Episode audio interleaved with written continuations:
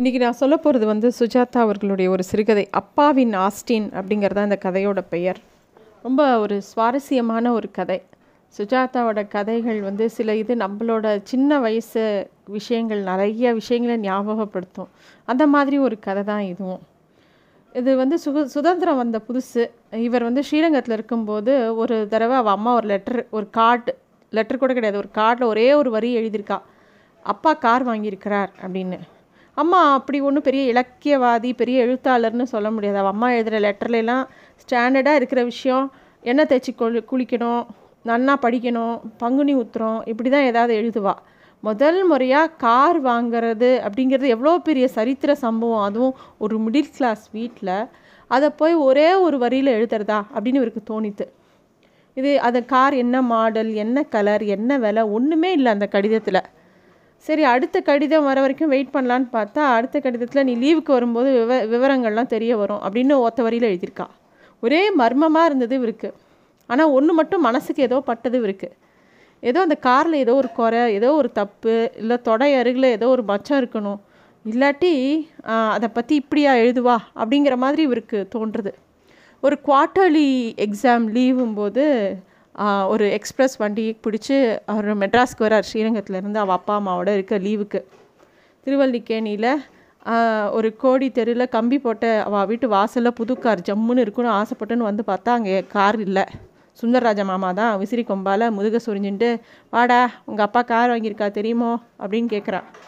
அவர் வேகமாக வீட்டுக்குள்ளே போகிறார். வீட்டுக்குள்ளே போய் அவள் அம்மா கிட்ட பேசலான்னு வந்து வேகமாக வந்தோடனே அவள் அம்மா வந்து, வா வந்தியா, ஏன் மாறெல்லாம் இப்படி பின்னி கிடக்கு அப்படிங்கிறா. அதெல்லாம் இருக்கட்டும்மா, கார் எங்கே, அப்பா வாங்கின கார் எங்கே அப்படின்னு கேட்குறார். ஷெட்டுக்குள்ளே இருக்குடா, பல் தேய்ச்சிட்டு காஃபி சாப்பிட்டுட்டு போய் பாரு அப்படிங்கிறா. போய் பாருன்னு அவள் அம்மா சொல்கிறதே ஒரு சுவாரஸ்யமாக இல்லை, அந்த துவனியே ஏதோ தப்பாக இருக்கிற மாதிரி இருக்குது. வேகமாக போய் மாடியில் இருக்கிற ரூமில் அவள் தங்க வச்சலா தூங்கின்னு இருக்கா. அவளை போய் எழுப்புறார். அவள் அப்பா ஷேவ் பண்ணின்னு இருக்கார். அவர் வந்து இவரை பார்த்தோடனே, நீ ஸ்ரீரங்கத்தில் இல்லையோ அப்படின்னோடனே, இல்லைப்பா லீவுப்பா அதுக்காக வந்திருக்கேன். சரிப்பா நீ புதுசாக கார் வாங்கியிருக்கியாமே அப்படின்னு அவர் கேட்குறார். ஆமாண்டா ஃபஸ்ட் கிளாஸ் கார், போய் எழுப்பு அந்த குட்டியை அப்படின்னு சொல்லிட்டு குளிக்க போகிறார் அவள் அப்பா. இவர் ஓடி போய் வச்சலா அவரோட தங்கையை எழுப்புறார். அவள் ஒன்றும் அது பெருசாக உற்சாகம் காட்டலை. தூக்க கலக்கமாக எழுந்தினோடனே, இண்டி கார் எப்படி இருக்குது அப்படின்னோடனே, நீ தான் பார்க்கலையா அப்படின்னு, பார்க்க போறியே அப்படிங்கிறார். அவள் என்ன கலர்ரி அப்படின்னா, நீ தான் பார்க்க போறியே அப்படிங்கிறார். சரி அது எப்படி இருக்கும், கார் நல்லா ஓடுறதா அப்படின்னோடனே, நெஜ கார் தான் ஆஸ்டின் அப்படிங்கிறா. ஓடுறதோ இல்லையோ அப்படின்னு இவர் கேட்குறார். ஆ ஓடுறது, நீ தான் பார்க்க போறியே அப்படின்னு திருப்பி அவன் சொல்கிறான். வச்சலா பேச்சில் எல்லாத்துலேயுமே வந்து ஒரு சுவாரஸ்யமே இல்லை. அவளை எழுப்பி காஃபி குடிக்க வச்சு அவளை அந்த ஷெட்டுக்கு கூட்டின்னு போகிறதுக்கே ஒரு அரை மணி நேரம் ஆச்சு. அந்த சுங்குவா ஸ்ட்ரீட்டை தாண்டி ஓட்டின சந்தில் ஒரு ஷெட்டு, அந்த ஷெட்டில் தான் அவள் அப்பாவோட கார் இருந்தது, அப்பாவோட ஆஸ்டின். பூட்டை திறந்து பார்த்த உடனே இவருக்கு புரிஞ்சு போச்சு. ஐயோ அப்படிங்கிறார். ஏன்னா இவரோட கண்ணாலே நம்ப முடியல. வச்சலா என்னடி இது அப்படிங்கிறா. இதுதான் அப்பா வாங்கினா அழகான கார் அப்படிங்கிறாவோ. இது என்னடி கலரு அப்படின்னோடனே, அப்பாவை கேட்கலையா, காமஃப்ளேஜ் கலரான், இந்த மாதிரி கலர் உள்ள காரு மெட்ராஸ்லேயே இது ஒன்று தான் அப்படின்னு அவள் சொல்கிறான். இவருக்கு என்ன பண்ணுறதுனே தெரியல. ஏன்னா அந்த காரை பார்க்கும்போது ஏதோ நாய் கொண்டு போட்ட வஸ்து மாதிரி இருந்தது. இவர் இப்படியே பார்த்துட்டே இருக்காரு. அது இந்த காரோட மாடல் வந்து பேபி ஆஸ்டினுக்கு அடுத்த மாடல், A10 மாடல்னு சொல்லுவாள். 4 பேர் நன்னா முழங்கால் அடிக்காமல் சௌக்கியமாக உட்காந்து போகலாம் அந்த காரில். ஆனால் அந்த கலரு, அந்த காக்கின்னு சொல்கிறதா, அழுக்கு பச்சைன்னு சொல்கிறதா, பாசி கலர்னு சொல்கிறதா, இல்லை பழுப்புன்னு சொல்கிறதா, இல்லை கழுத கலர்னு சொல்கிறதா, சரியாக அந்த வண்ணத்தை விவரிக்கிறதுக்கு இது வரைக்கும் புறநானூர்லேயே இந்த மாதிரி சரியான தமிழ் வார்த்தை கிடைக்கலங்கிற ஒரு காருக்கு உடம்பு என்ன கலர் வேணாலும் இருந்துட்டு போட்டோம். ஆனால் அதோட கதவு, கைப்பிடி, பம்பர், பேனட் மேலே உள்ள பிடி, டயர் எல்லாம் பளபளப்பாக இருக்க வேண்டாமா? ஆனால் என்னமோ இந்த கார் வந்து வித்தியாசமாக இருந்தது. ஒரு அயோமயமான ஒரு பாசி பச்சை. இவருக்கு என்னமோ அந்த காரை பார்க்கும்போது அந்த ஒட்டுமொத்த சாக்கடையில் உழுந்து பிறண்டு வந்த ஜிம்மி நாய் மாதிரி இருந்தது. இந்த மாதிரி கார்லாம் கூடவா இருக்கு வச்சலா அப்படின்னு அவர் தங்கையே கேட்குறார். அப்பாவுக்கு இது தான் அகப்பட்டது, மில்ட்ரி காரான், சண்டைக்கு முடிஞ்சு போச்சுன்னு எல்லாத்தையும் விற்கிறாளாம் அப்படின்னு அவள் சொல்லிகிட்டே அந்த காரை லேசாக எட்டி உதைக்கிறாள். உடனே இவர் சொல்கிறார், பெயிண்ட்டை மாற்றிட்டா நன்னாயிடும்டி அப்படின்னோடனே, பெயிண்ட்டை மாற்றுறதா அப்பாவா அப்படிங்கிறா கொஞ்சம் ஏளனமாக. அப்படியே அந்த அப்போ வந்து இவா ரெண்டு பேரும் அந்த காரை பற்றி பேசிகிட்டு இருக்கும்போது அந்த ரோடு வழியாக போயின்ட்டு இருந்த பால்காரோட வெக்கோல் கண்ணை கூட்டியை துரத்தின்னு ஓடுற அந்த எரும மாடு ஒரு நிமிஷம் ரொம்ப வாத்சல்யத்தோட இந்த அப்பாவோட ஆஸ்டினை பார்த்துதான் அதுக்கு ரொம்ப பிடிச்சி போச்சான். வச்சலா அவசரமாக ஷெட்டு கதவை மூடுறா, எல்லா எருமையும் உள்ளே வருது அப்படின்னு.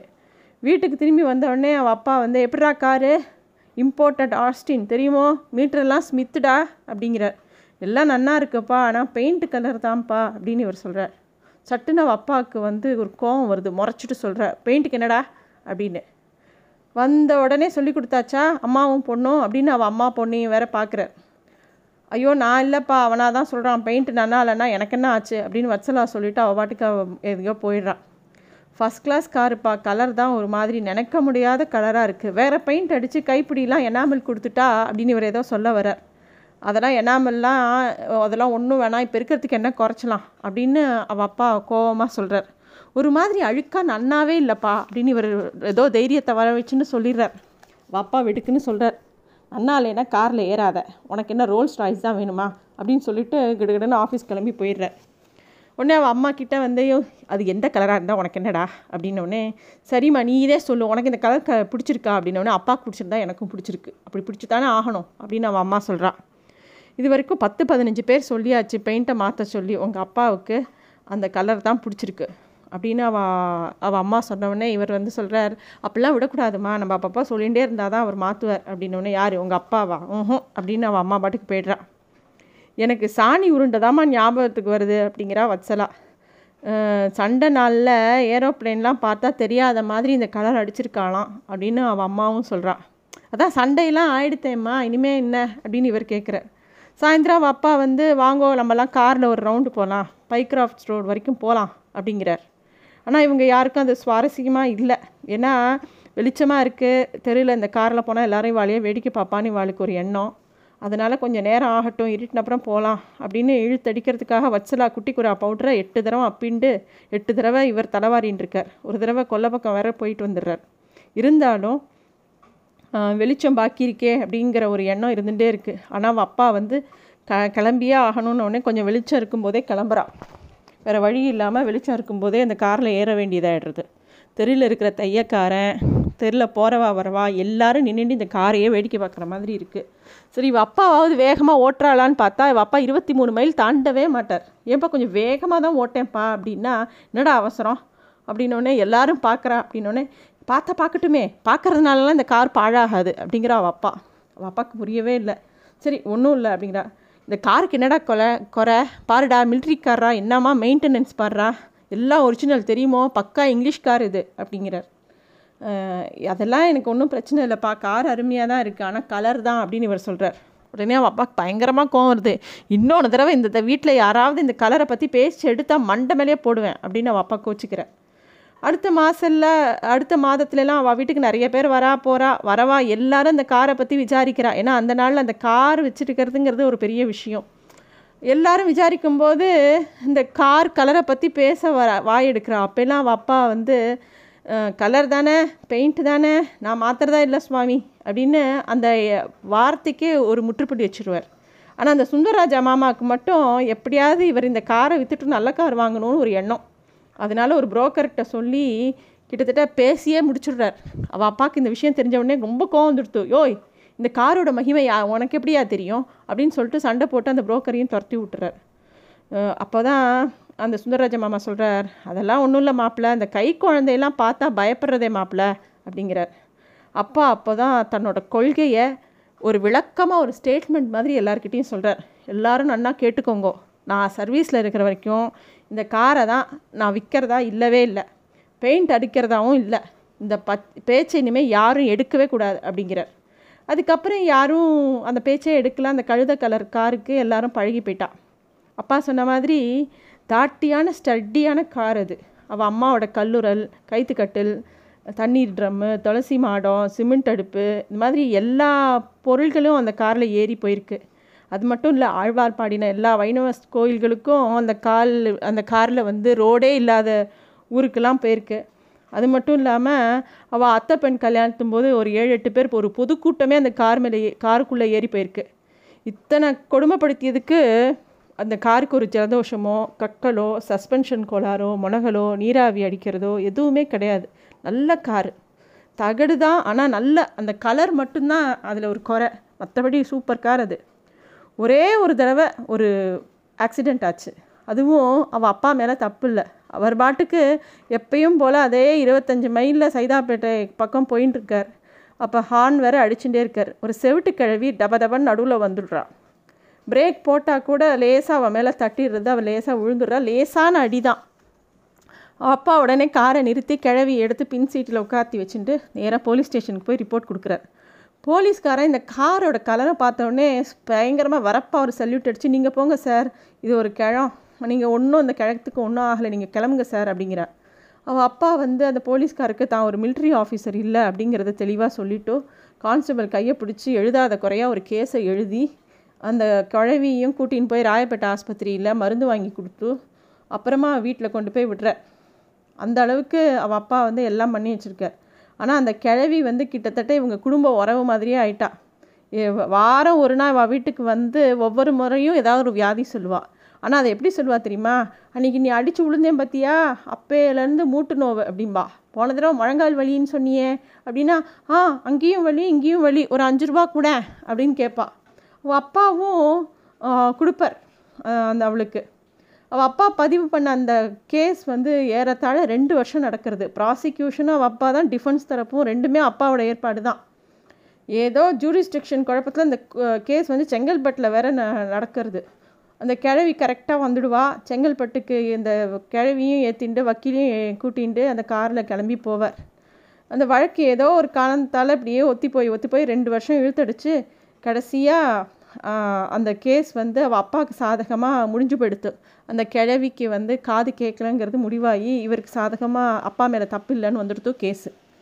ஆனால் கிழவிக்கு அதுக்குள்ளே தீபாவளிக்கு சேலை, ஒரு சமயம் யாரும் இல்லாதப்போ அந்த கிழவி அந்த ஆஸ்டின் காரை தொட்டு முத்தம் கொடுத்து மவராசம் நீ இடிச்சா எனக்கு விடிஞ்சது அப்படின்னு சொல்கிறத ரொம்ப தெளிவாக சுஜாதா பார்த்தாராம். திடீர்னு அந்த வழக்கு அவள் அப்பா பக்கம் சாதகமானவொடனே அந்த கிழவிக்கு தான் தோற்று போனதை விட இனிமேல் அப்பாவை பார்க்க முடியாதே அப்படிங்கிற மாதிரி கண்ணீர் விட்டு அழுதாலாம். இருந்தாலும் ஏதோ வந்துட்டு போயின்ட்டு தான் இருந்தா அவள். இந்த காருக்கு என்ன பழகி போயிடுத்து அப்படிங்கிறார் அவள் அப்பாவும். எப்பயுமே அந்த கார் மேலே அவள் அப்பாவுக்கு ஒரு பெரிய ஒரு பிடிப்பு இருந்தது. அப்போது அவள் அப்பாவுக்கு ஆஃபீஸில் பதவி உயர்வு அவருக்கு ஒரு டிரைவர் வேற அனுப்பி வைக்கிறாள். அப்போ அந்த டிரைவர் பேர் வேணும். அவன் ரொம்ப ஆர்வமாக அப்பாவோட காரை ஓட்டலான்னு வரும்போது இந்த காரை பார்த்தவொடனே அவனுக்கு அந்த கலரை பார்த்தவொடனே அதிர்ச்சியாக இருக்குது. அவன் சொல்கிறான், மாடல் நல்லா ஓல்டுங்க, கொஞ்சம் பெயிண்ட் மட்டும் அடிச்சிட்டா கலர் நல்லா ஆகிடும் அப்படின்னு சொல்கிறான். உடனே எல்லாரும் பயந்து போய் கலவரமாக அவள் அப்பாவை பார்க்குறா. அவள் அப்பா மெதுவாக, இந்த பாரு, இத்தனை வருஷமாக எத்தனையோ பேர் பெயிண்ட் மாற்றணும் சொல்லியாச்சு, நான் மாற்ற மாட்டேன், இன்னும் ஒரு தடவை பெயிண்ட் பேச்சு எடுத்தால் உனக்கு ஷிஃப்ட்டு மாற்றிடுவேன் அப்படின்னு அவள் அப்பா சொன்னவுடனே அந்த வேணுங்கிற டிரைவர், அச்சிச்சோ இந்த பெயிண்ட்டுக்கு என்னங்க, நல்லா தானே இருக்குது அப்படின்னு சொல்லிடுறான். ஏன்னா ஷிஃப்ட்டு மாற்றுறதுங்கிறது அவ்வளோ பயங்கரமாக. அதுக்கப்புறம் வேணும் அந்த பேச்சை எடுக்கவே இல்லை. அப்பாவும் மனசு மாறவே இல்லை. வேலையிலேருந்து ரிட்டையர் ஆகிற வரைக்கும் அதே ஆஸ்டின் தான், அதே பழுப்பு கலர் தான். இன்ஃபேக்ட் இவருக்கு ஏதோ வரன் பெண் கொடுக்கணும்னு இவள் வீட்டுக்கு பேச்சு வார்த்தை பேச வந்தவர் இந்த காரை பற்றி ஏதோ நக்கலாக சொல்ல போய் அந்த வரனே வேண்டான்னு அவள் அப்பா முடிவு பண்ணிட்டான். அப்புறம் ஓய்வு, இதாவது அவள் அப்பா ரிட்டையர் ஆகிறதுக்கு 1 மாதம் முன்னாடி அந்த காரை விற்றுட்டா அவள் அப்பா.